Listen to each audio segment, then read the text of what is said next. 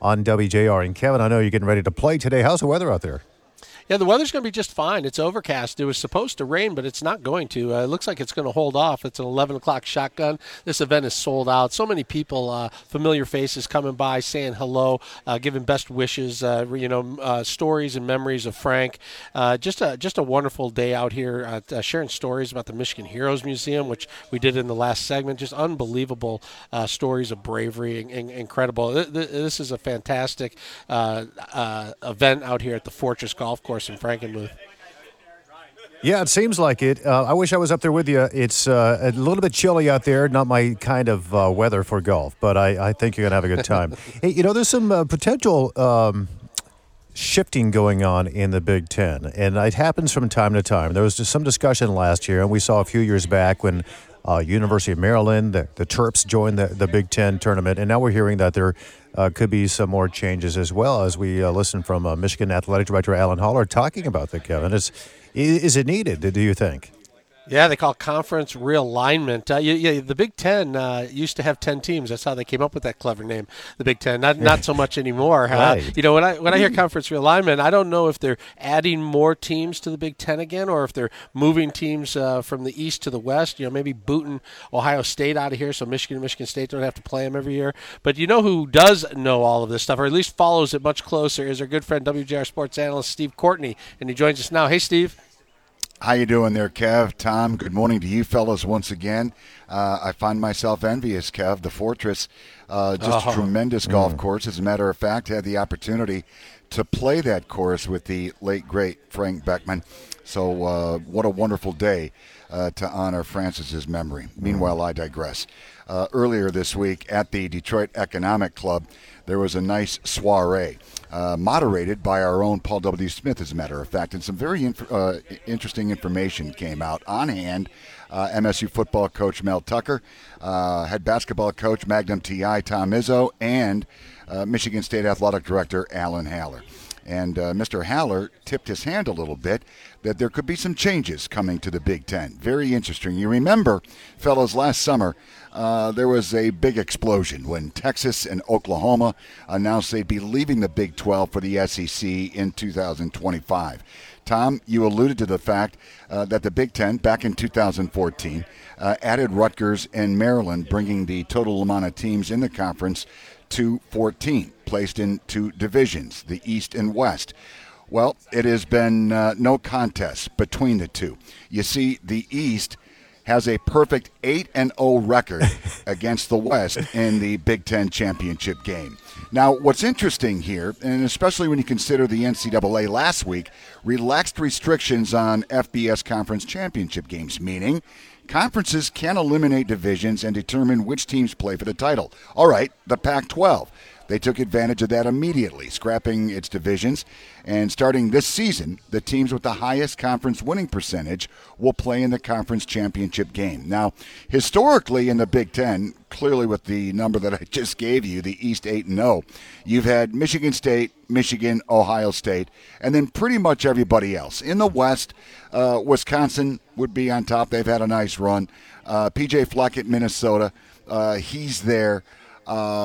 Iowa, obviously, with Kirk Ferentz, they've been a player in the West, but they just can't get over the hump. So I think, based on what Alan Haller said, and he would go on to say, I'm focused on making sure Michigan State's name is uh, still at the table. We stay at the table with all these changes. And then he said, there will be changes quite a bit of them. Now, uh, if I read between the lines, and I've been known to do that from time to time, I would say, and why not? The Big Ten will drop the divisions. You know, just go at it. Yeah. And we'll see what two teams have the best winning percentage at the end of the year. I'm all in favor of that. Absolutely no question. But I know there's concern from uh, Big Ten uh, football fans wondering if the rivalries would be kept in uh, place, such as Michigan State, Michigan, Michigan, Ohio State. I would assume that that would be uh, uh, precedent for the Big Ten Conference to ensure that all the built in college rivalries would remain in place. So uh, we'll see what transpires. But according to Mr. Haller, uh, the changes are imminent. Is this, do you think, uh, it, it, say the hypothetical uh, outlook on this the changes, other than maybe combining the East and West division into just one Big Ten, you know, a conference? Uh, could we be losing some teams? And if so, I mean, is it, is the conference too big? Number one, and and two is, are there any indications of which teams could be pulling out of that conference? No, Tom, there's been absolutely uh, no conversation about teams leaving uh, the Big Ten. I remember there was a story that surfaced before the pandemic, uh, and it really never got any traction that uh, Nebraska had shown a bit of interest in perhaps going back uh, to the Big 12. Uh, that never transpired. They remain in the Big Ten. And no, I have not heard of any teams leaving or to that effect, any teams being added. Uh, so listen, I'll be honest with you; those de- those decisions are made way over my head. what, Steve, Steve? I've been listening closely to you, and I've not yet heard you say how any of this is going to screw over Ohio State. uh, well, you know what? it, it is what it is. Yeah. The uh, uh, perennial big dogs, uh, you know, they'll go about their business, but uh, again, it makes perfect sense to me. Uh, based on you know what we know. All right, in the West, Iowa, Minnesota, Wisconsin, Purdue from time to time. Listen, Pat Fitzgerald at Northwestern. Every once in a while, we'll put together a competitive season. Uh, but the East has ruled all. So you take away the divisions and let's have at it. Now, I will say this, and it's uh, interesting for the most part. Uh, I know at Michigan State in the upcoming season, there's three non-conference games. Uh, will they get to a point uh, when you remove the divisions, if that is indeed the way they go? The stakes are very high. Would teams then be required to uh, drop a non conference game or two? Uh, I know Michigan State, uh, being uh, involved in the program, they enjoy playing Western, Central, in East Lansing, and on the road from time to time.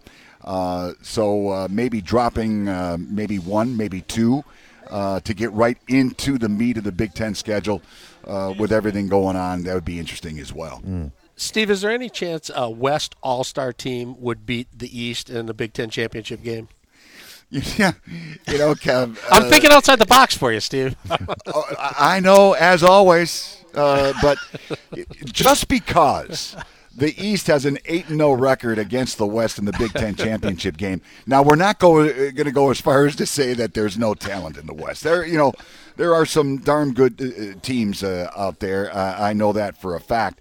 Uh, but uh, I think losing the divisions uh, would be a very, very interesting dynamic for a very competitive college football conference. Yeah, it's an interesting discussion, nonetheless. We'll see what happens. But we appreciate you as always, Steve Courtney, WJR sports analyst. Steve, thank you. All right, fellas, long and straight later today, Kev. We'll chat soon, All fellas. right, you got it.